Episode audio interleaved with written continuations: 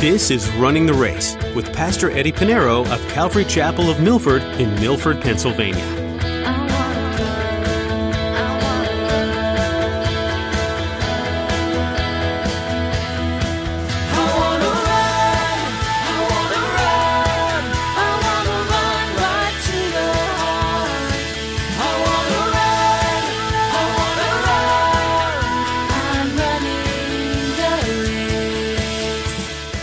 I want all the patience in the world. Lord, be merciful towards me. Lord, love me. Well, he loves me. We don't have to pray about that. Be patient, Lord. But then to our fellow brothers, neighbors, and strangers, we're not like that. We should be a reflection of who God is. And that reflection, why you have so much patience, why you have so much love, why you're so kind, why you're so giving, why you're so forgiving. Oh, it just filters down from heaven. You know, it just filters down from God. It filters down from the Holy Spirit. And because He's all these things towards me, hey, I just want to share with the world. The world is full of difficult people, and it can be hard to be loving, kind, and patient to others. It feels better to be right, to be the greatest, but that is not what God would have of you. Today, Pastor Eddie will encourage you to go against human tendency and seek to show love, goodness, service, and mercy to others. This is how Christ has treated you, so you are to turn around and show this to the world. This is how you show them Christ. Well, let's join Pastor Eddie in the book of 1 Thessalonians chapter 5 as he continues his message, exhortations, blessings, and admonition.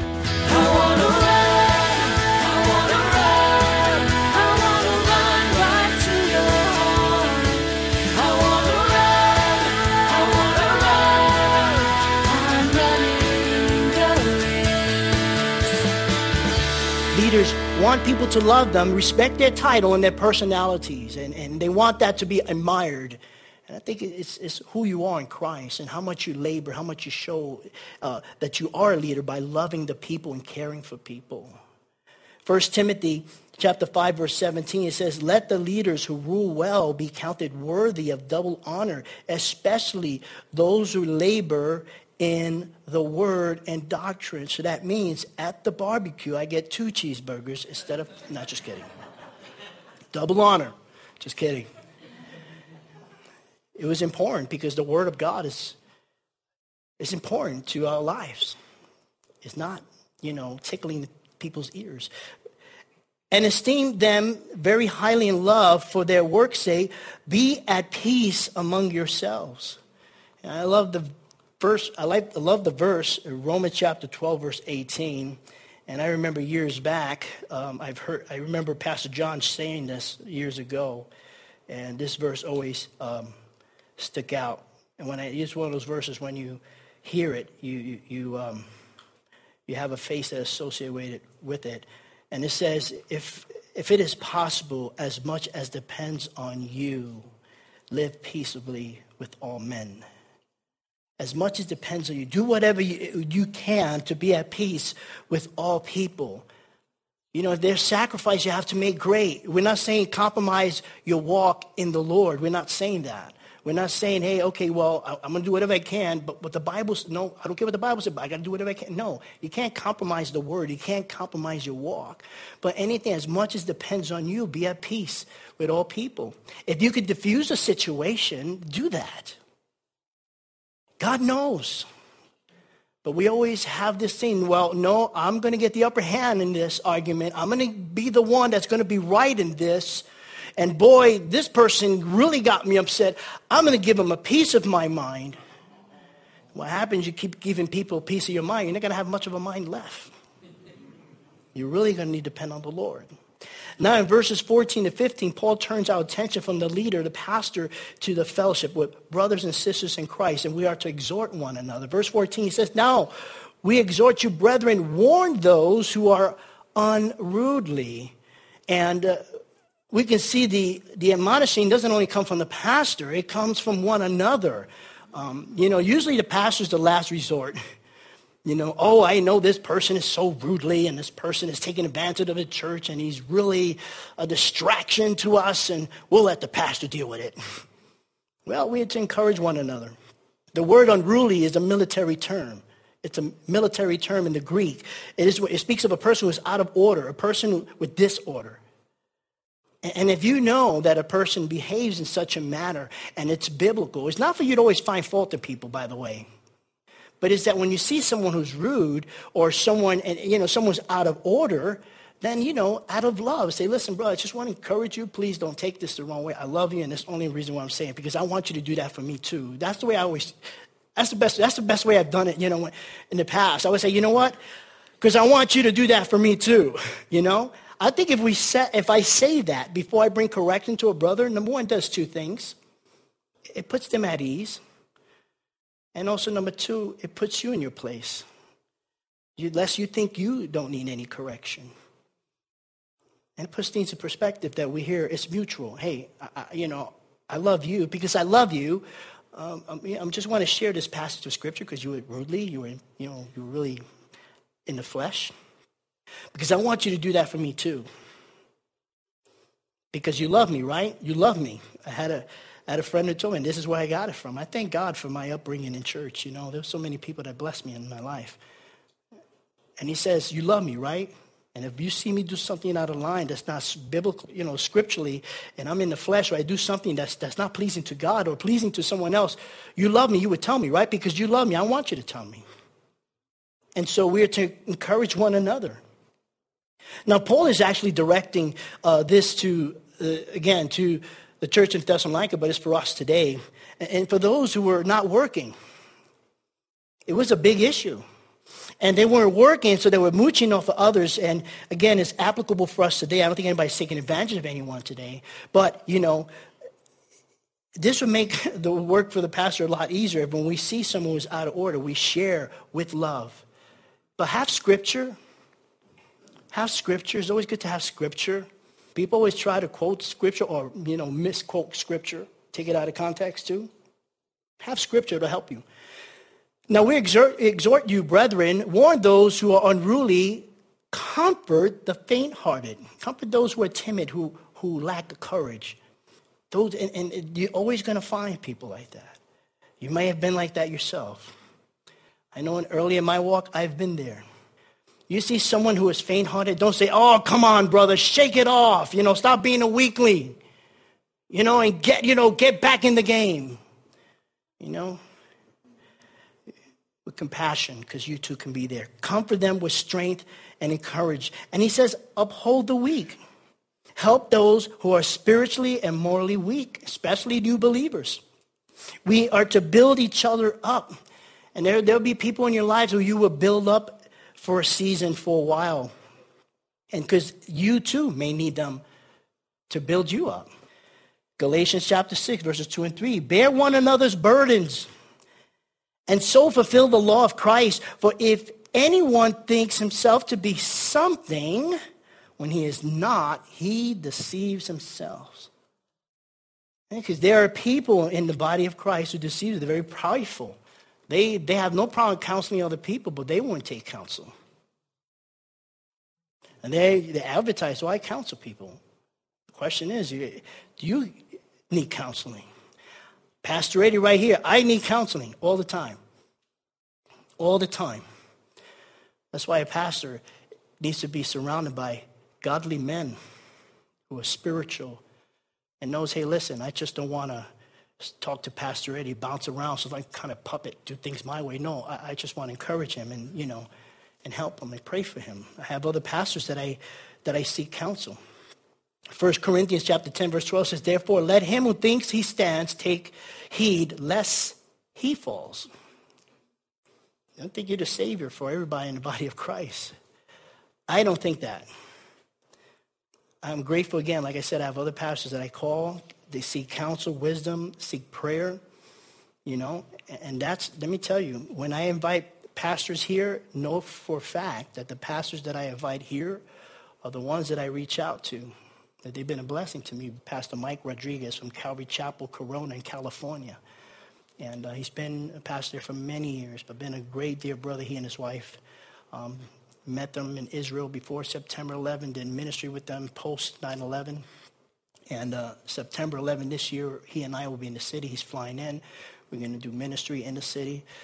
And he's going to come here and bless us. But he's one of those guys. And the reason why, if, if I seek wisdom for them, how much more they would be a blessing to you if I allow them. I don't let anybody in this pulpit. You'd be surprised how many phone calls I get, how many emails I get. Hey, my name is Reverend Archbishop, you know, Doctor. I'm going to be in your town, and I have, and then they give you a whole schedule. I could fit you in right here. you know what? That's going in the trash. I don't know you. I don't know you down. What are you going to? F- I'm responsible for you. I don't lord over you. I'm your pastor. I love you. And as a parent, I care what people are going to feed you. I don't want to feed you false teachings and doctrines. And so we need that. I need that. I need constant counseling. And he said, be patient with all. And we're to be patient with all and to put in perspective, you know, how much is God patient towards us? Long suffering. Amen. God is patient with me.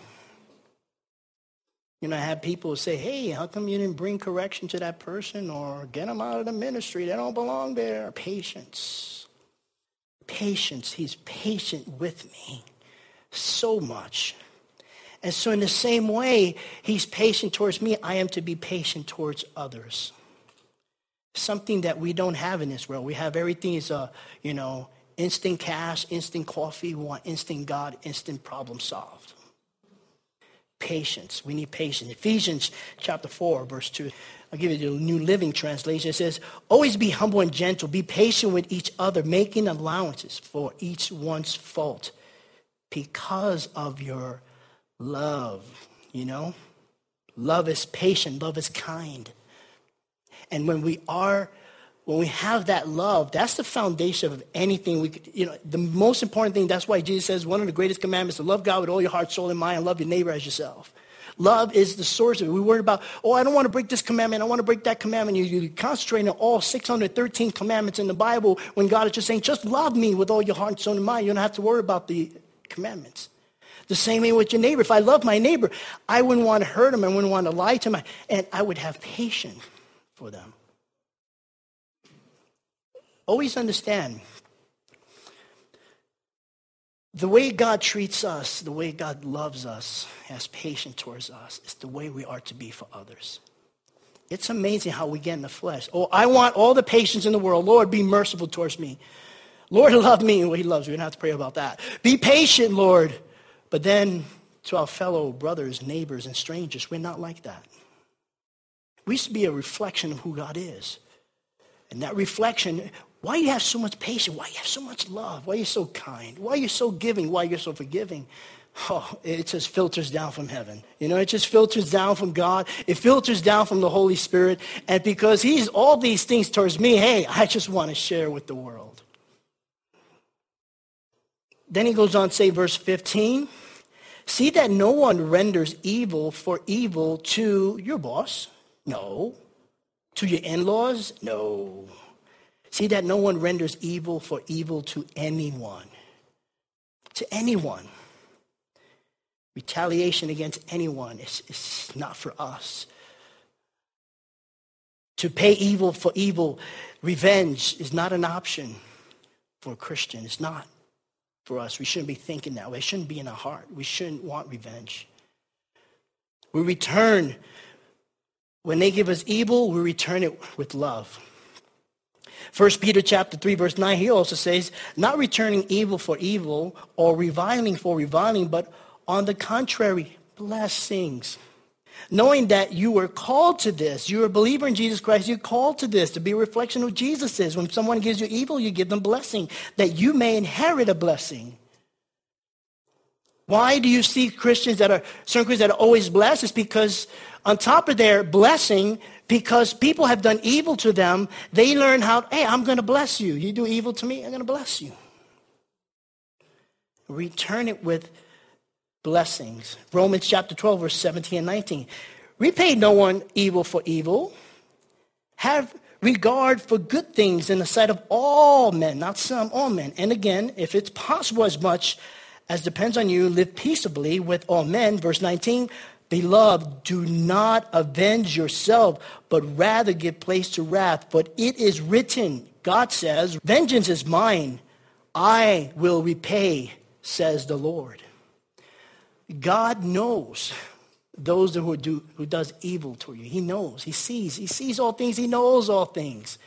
But God doesn't want you to return it. It's an opportunity. When someone does wrong to you, that you in turn share love in this world, especially today, it's unheard of. They're going to think you're crazy. Yes, I'm crazy for Jesus. And it's a, it's a testimony for everyone. That guy drives me crazy. I, he got me mad. He cut me off, and I, you know, well, he didn't cut me off intentionally.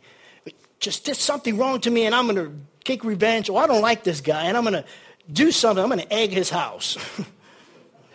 and you see them throw the egg. Say, hey, why don't you come in? We'll have scrambled eggs. While you clean, while you clean the eggs off your house. That's weird. But that's what's going to get their attention because they're not used to it. It's the same way when you turn on the light in the midst of darkness, right? Those are, uh, I remember when I used to patrol the streets in East Harlem, we put on the lights just to get people out from the corner. They can't hang out in the corner at 3 o'clock in the morning, like 12, 50 people. You put on the lights, they start walking away.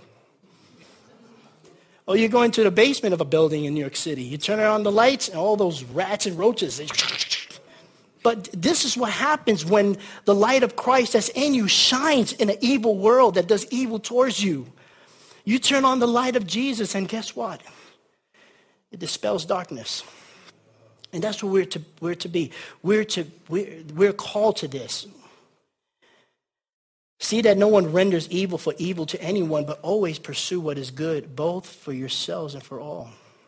And we love and forgive others, just as Christ loves and forgives you.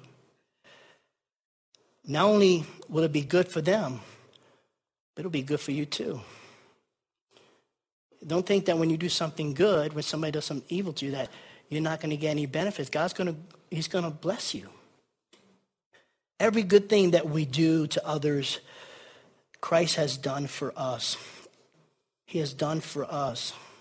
That's why Jesus let us love one another. Love your enemies. Those who hate you, those who persecute you, love them. Now, natural uh, instinct is to, uh, you know, is to respond evil for evil. But understand that our battle is not against flesh and blood. That's what the scripture tells us. So we are to warn those who are unruly, comfort those who are faint-hearted, uphold the weak, be patient with one another, not rendering evil for evil, pursue what is good for both yourselves and for all. Again, everything we do for others, Christ has done for us. Let's look at verse 16. He says, rejoice always. Rejoice always seems kind of absurd, impossible to follow and to obey knowing that we will go through difficulties in life. It's going to happen. Rejoice.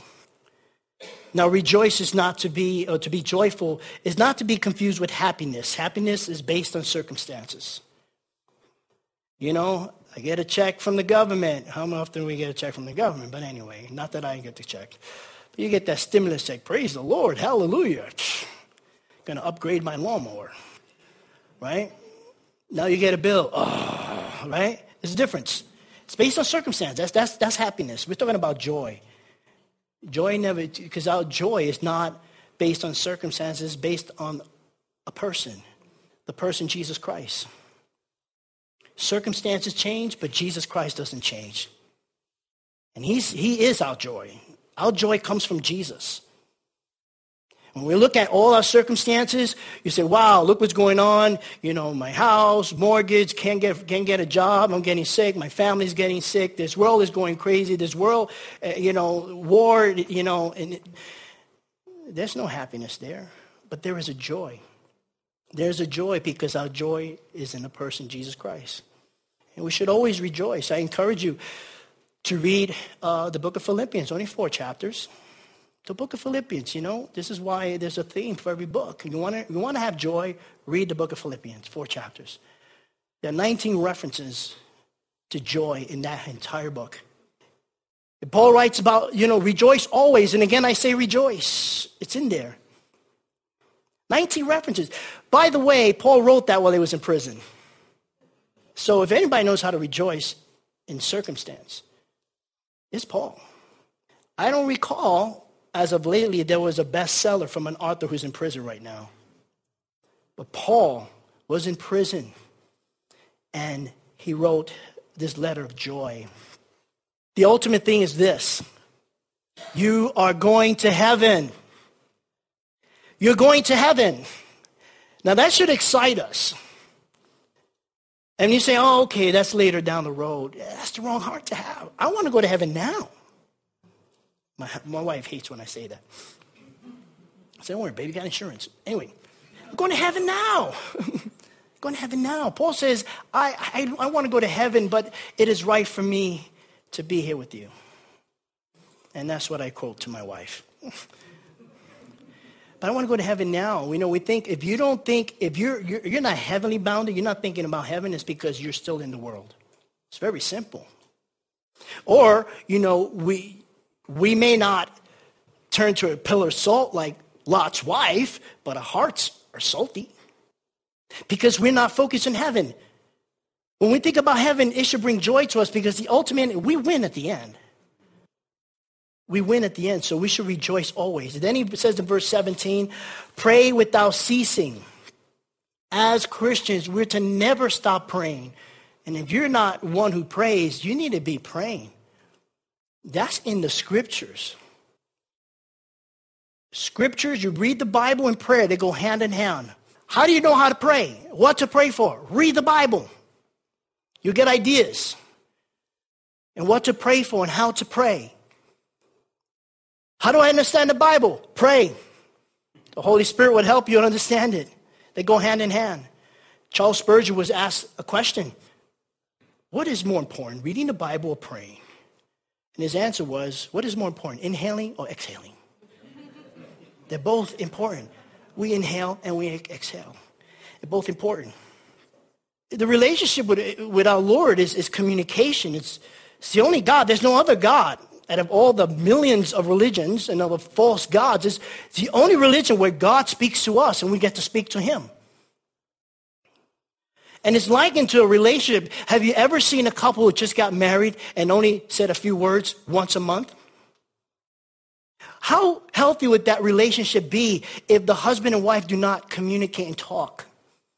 And in that conversation of talking, there is a relationship. You get to know each other more. That's how you get to know the Lord. And that's how the Lord changes you. That's how he changes your heart, your way of thinking. You know, I examine my life now, and let me tell you something. If you, if you only knew who I was when I was 12, 13, I mean, I left my house when I was 16 years old. And I, I realized when I drifted away from the Lord, I wasn't really studying. And the more I started studying, reading the Bible, the more wisdom God imparts in me, and the more God shares, the more I examine myself, and I say, wow, I need help here.